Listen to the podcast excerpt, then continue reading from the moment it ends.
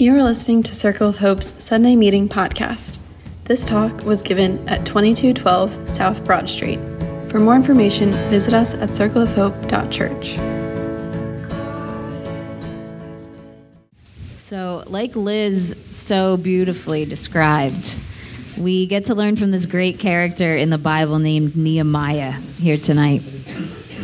Um, he called he called his he's one of the many people in the bible that kind of called his people back to god to faith and dependence on god. And he rebuilt he he literally like helped to rebuild a homeland for them.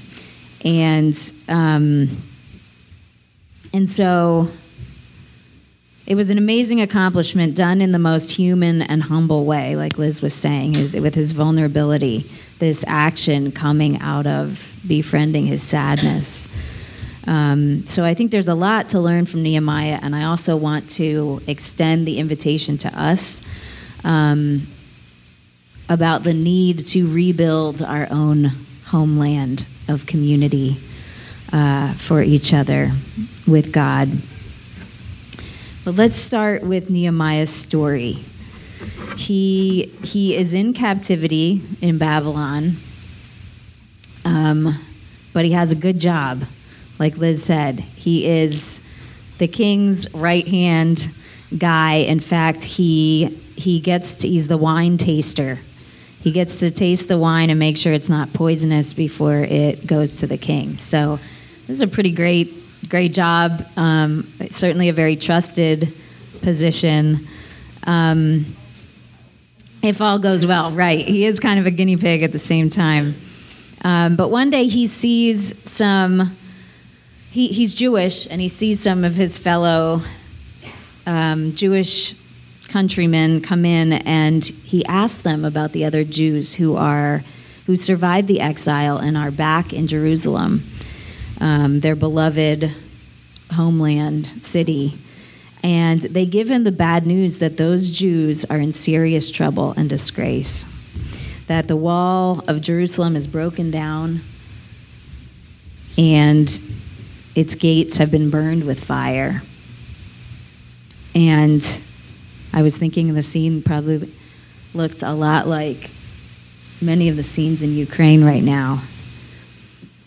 Um, and so Nehemiah weeps when he hears this.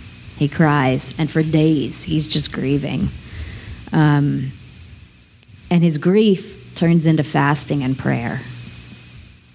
And I think that's the first piece of wisdom that we can learn from Nehemiah. He goes to God in his sadness, um, and, and he lets himself really feel it.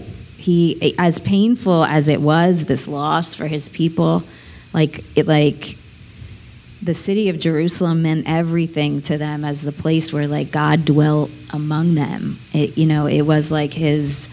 It, this was a loss of like his his spiritual and ethnic and um, social identity.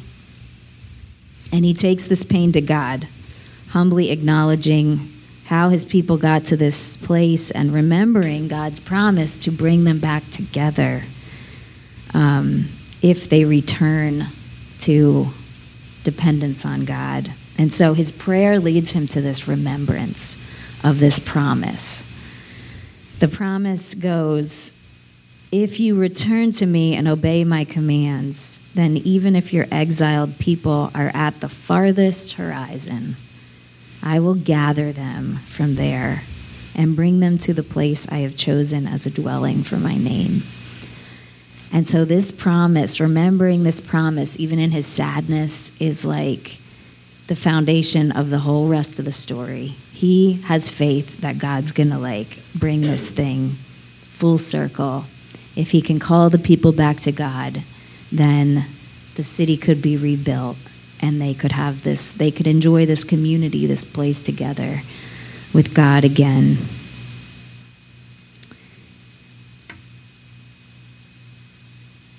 He he's even he uh, like Liz was saying like he's he's in this prayerful grief space even on the job, um, and and the king notices his sadness which makes him really afraid actually because like liz said he's not supposed to be afraid on the job. He's supposed to he's the wine taster guy. He's supposed to bring the party vibes.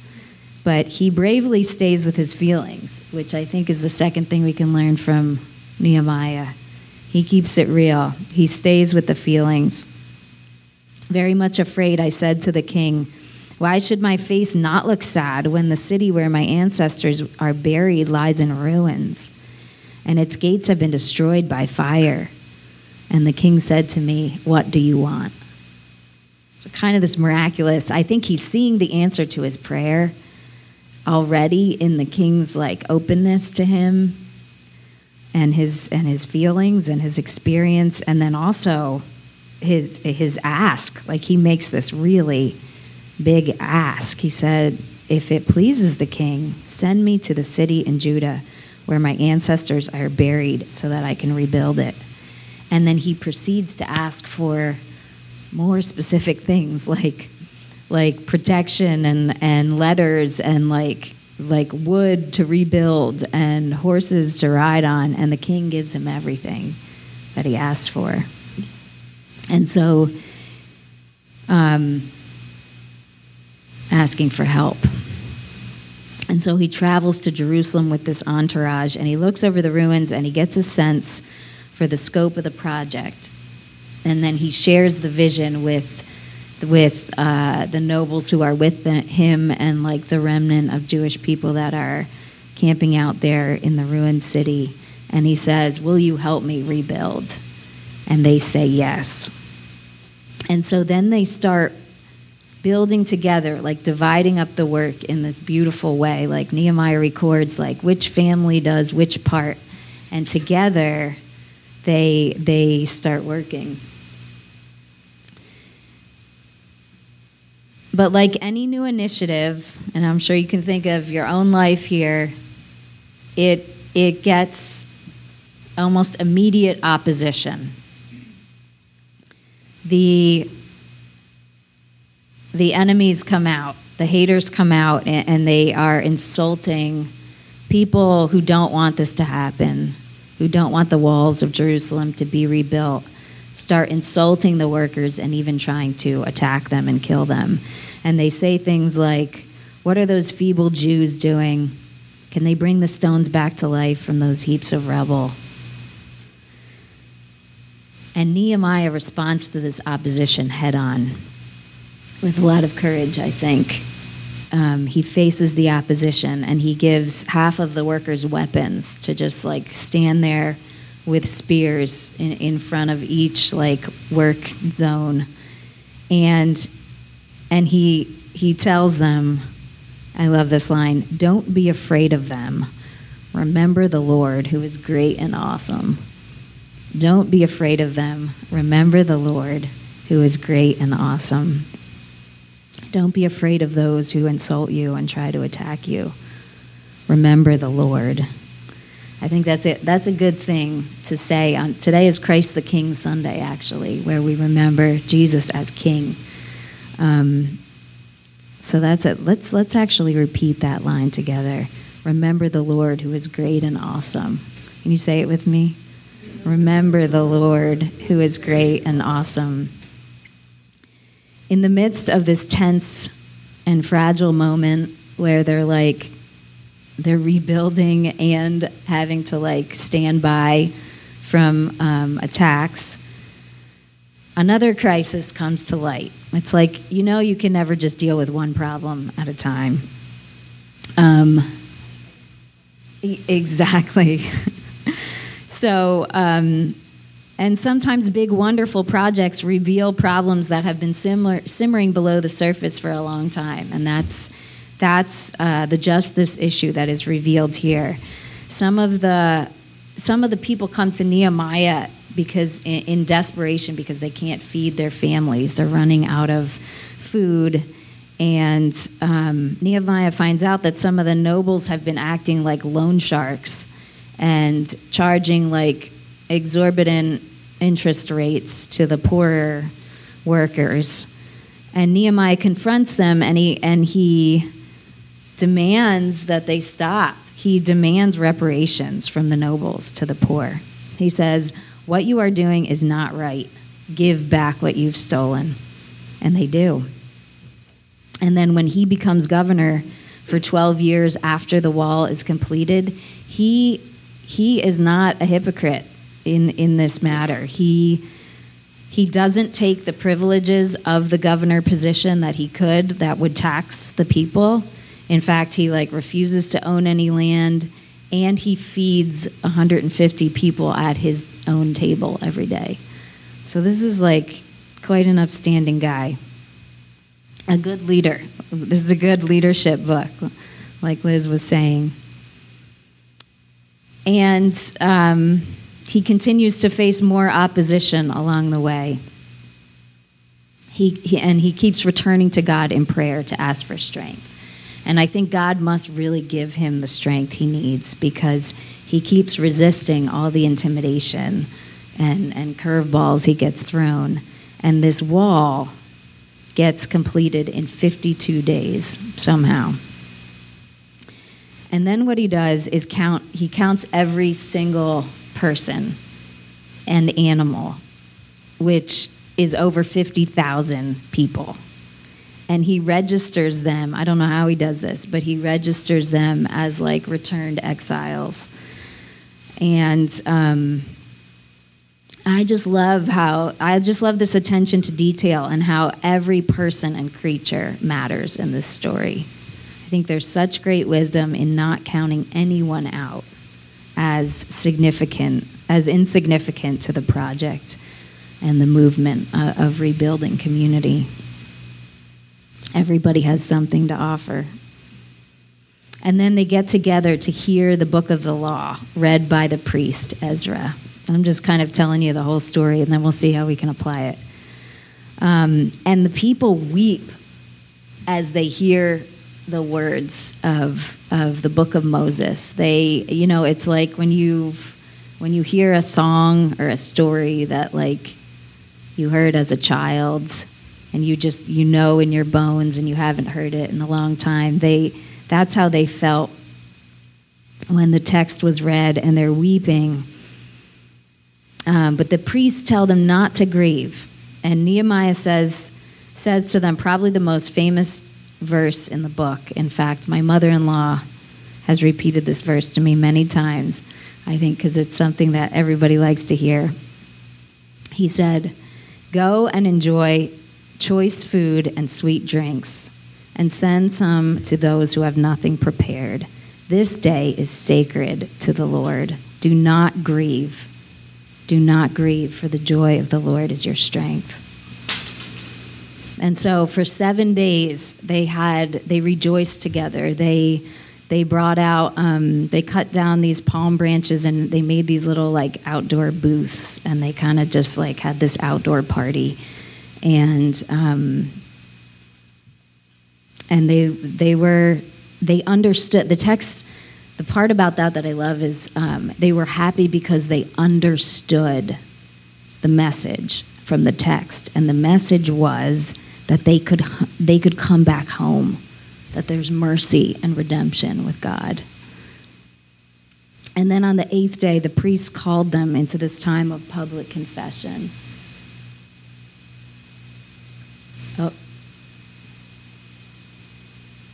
Whoops. Thanks, Jen. Um, they went over their story of wandering from God out loud. And the people wore sackcloth and ashes so that they could feel and demonstrate the bitterness that they'd endured and the gift of returning. And they made, they made an agreement together not to repeat history, to, to try to follow God's ways this time and stay with God. And this confession turned into a time of worship and giving thanks with choirs and trumpets um, and the ceremony to dedicate the wall to God.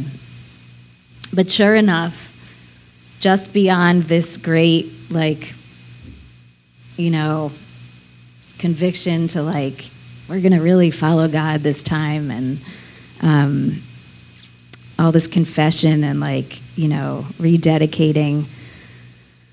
It didn't take too long for the people to start going back to their self sufficient ways, you know, as we do. Um, and for them, that looked like selling stuff on the Sabbath and like intermarrying with other tribes. And Nehemiah has to jump back in and, and like stay vigilant with the reforms, like call them back again and again. Um, but he does, and they they do. And so, what what does all of this have to do with us today? I would I would like to propose that we we also have there, there's this invitation in here for us if I can if I can add to the Old Testament um, an invitation for us to rebuild a homeland together of community.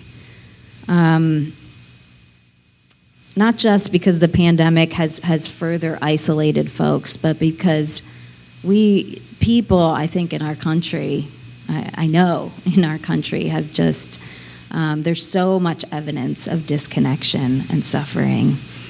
And there's a lot of different ways that we could talk about that. Um, a lot of different aspects of that disconnection and suffering, but I want to focus in on this podcast that Mabel sent me this week. Um, that I about about um, about the effects of social, meaningful social connection, and what like how that even registers in our own bodies and then communities. Um, because I think it, it, it could, I hope it like reinforces the need for us to build this new homeland. Um, it, so this podcast was about oh shoot I don't think my changes got in there. Um, it's called the science of loneliness, um, and former uh, one of our former surgeon generals was de- describing in medical terms like how how human beings are designed with the need for regular social support um, and connection, even the most introverted ones of us. Um, and this is based on like evolutionary bio- biology. We just we need, you know, each other for survival from the earliest times. You know, for childcare, for food, all the stuff. Um, and so our bodies go into a stress state when without the constancy of social support and interaction. And that stress state has a greater, greater mortality impact. Get this. Than so this is this is like a public health crisis from, from the Surgeon General's perspective. Greater mortality impact than what we see with substance abuse disorders and obesity um, and diabetes this doctor was saying how, it, like, comparing it to being worse than smoking 15 cigarettes a day, the lack of social support and connection based on what this does in the body. Because our brain, our brain, like pain, emotional pain registers in the brain. And then it, like all pain, registers in the brain and then sends messages to the body. And, um, so I think we need to start naming human support and connection as vital, uh, is that it's as vital as hunger or thirst um, for the new homeland that we need together. The doctor was was talking too about how like this stress state in the body um, is can can be kind of self perpetuating and so, like, it, it puts us like, um, it increases our threat perception so that it's harder to trust people. Like, one, once we're in kind of this isolated um, state, and our focus shifts inward, and it chips away at our self esteem. Like, we start to think that we're unlikable. And so it's it's really hard, I think, especially in this highly individualistic um, you know, consumer driven social environment to get over these humps and actually make these meaningful connections when we're feeling this, when we're feeling especially disconnected and lonely. But I, I think this affects all of us really. Um, it's not just the idea of the uh, of lo- the this, uh, I think we have this stereotype of loneliness that it's just like um, a really extreme, like, like, like a hermit or something, and that's not what I'm talking about. I'm talking about like, a, like a, a, the, a disconnection that kind of pervades our our entire culture. The doctor suggested that getting out of the stress state starts with knowing your worth, knowing that you have worth and value. And that gave me hope because that's something that God certainly gives us um, a sense of belovedness that defies limitations. The doctor also suggested re- reaching out to one person a day just for a few minutes. These were his ideas for how we can kind of get our bodies beyond this, this stress state and connect. Uh, being fully present when we are with people, like Liz was saying. Maybe not checking our phones as much.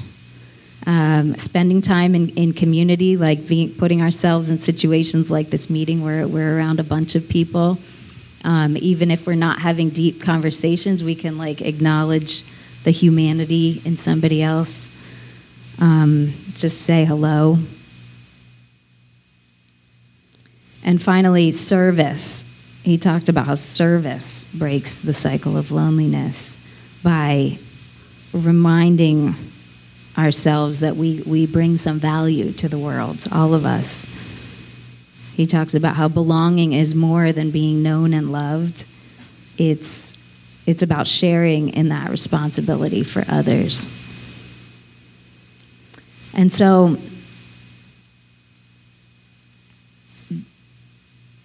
I think we can take inspiration from Nehemiah for building a new homeland together where we can um, where we can connect.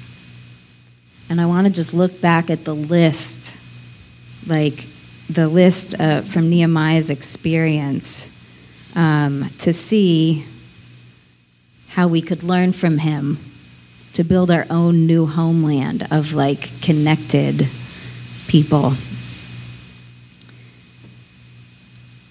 Like Liz says, I think it starts with grieving.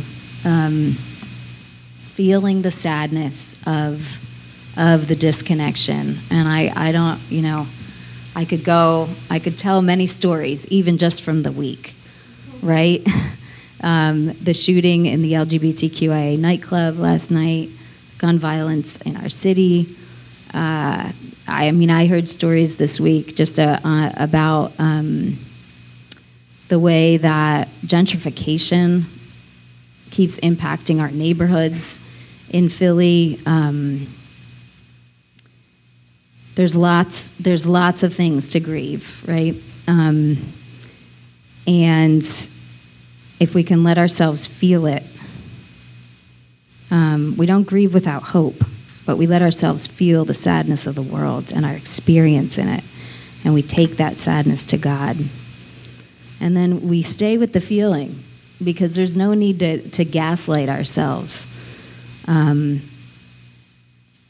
I'll be honest with, with you that the losses in our community over the past year have been some of the hardest of my life. But I'm taking those feelings to God and a- asking others to join us in this movement of friendship and hope. And I, and I really see it happening with you and through you.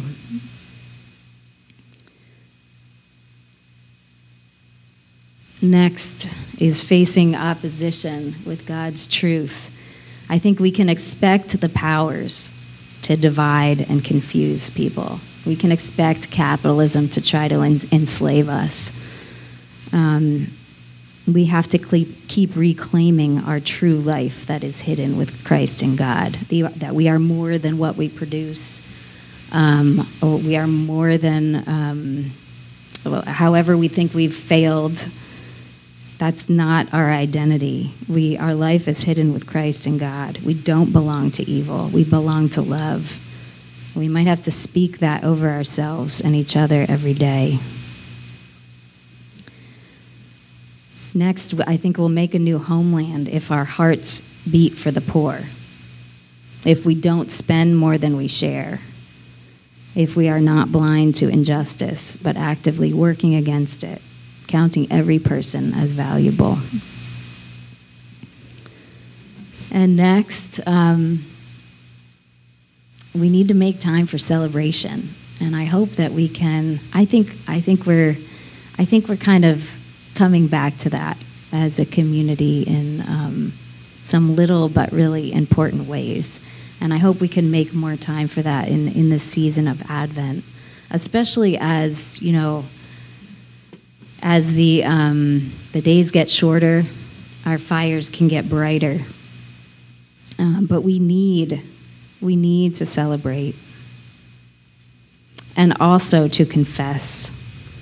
Um, the pastors have been talking about making space for confession together, um, to recognize and turn and turn from what has been harmful in our own history as a church, and restructure ourselves in ways that aren't white centered. And to do this, we'll need to keep coming before God in worship asking for the help of the Spirit. Making a new homeland together is sacred work, like we see in Nehemiah, and it's hard work. But I think it is what we need for healing and restoration and life itself, as we see from the Surgeon General. We need each other as human beings. Uh, we really can't do this life on our own. So, um, let's ask God for what we need to stay vigilant to build a new and loving homeland together here in Philly. Let's pray. Jesus, you are the King, and um, I'm glad for that. And we're coming before you and, and asking for help in, in bu- building new spaces of connection and community, even among us, God. I, I pray for that courage to be vulnerable, um, to stay with the sadness when we need to, to ask for what we need, to come together and worship in, in deeper dependence on your spirit, um, knowing our belovedness. Um, help us grow, Jesus, in all those ways. And I thank you for um, your spirit already at work among us, uh, truly making making a new homeland among us, um, showing us a new world, how a new world can exist even in the midst of the one we've got. In Jesus' name, Amen. I want to invite you guys to the not you guys. I need to stop saying you guys. I want to invite you all to us all to the the table here as we as we worship, and Alex and the team will give us some music. Um, but I was really, really inspired by by these words from Richard Rohr. I know a lot of you probably have read him. Um, but he wrote this on Christ the King Sunday. Most of us, understandably, start the journey assuming that God is up there. And our job is to transcend this world to find him. We spend so much time trying to get up there that we miss God's big leap in Jesus was to come down here. So much of our worship and religious effort is, in the, is the spiritual equivalent of trying to go up what has become a down escalator already. I suspect that the up there mentality is the way most people's spiritual search has to start. But once the real inner journey begins, once you come to know that in Christ, God is forever overcoming the gap between human and divine the Christian path becomes less about climbing and performing and more about descending, letting go and unlearning. Knowing and loving Jesus is largely about becoming fully human, wounds and all, instead of ascending spiritually or thinking we can remain unwounded. The ego does not like this fundamental switch at all, and so we keep returning to some kind of performance principle trying to climb out of this messy incarnation instead of learning from it. And so I think the invitation tonight um, at the table is Jesus' broken body. Notice the brokenness of the bread and the juice that represents blood poured out. This is Jesus coming to meet us, you know, in the flesh, in the way that in a way that's actually tangibly nourishing to us. So I invite you to receive that nourishment now and let it bring you some hope for your week. Thanks for listening to Circle of Hope's Sunday Meeting podcast. If you want to talk about it or get connected, visit circleofhope.church. You can also find us on Instagram or Facebook at Circle of Hope Net.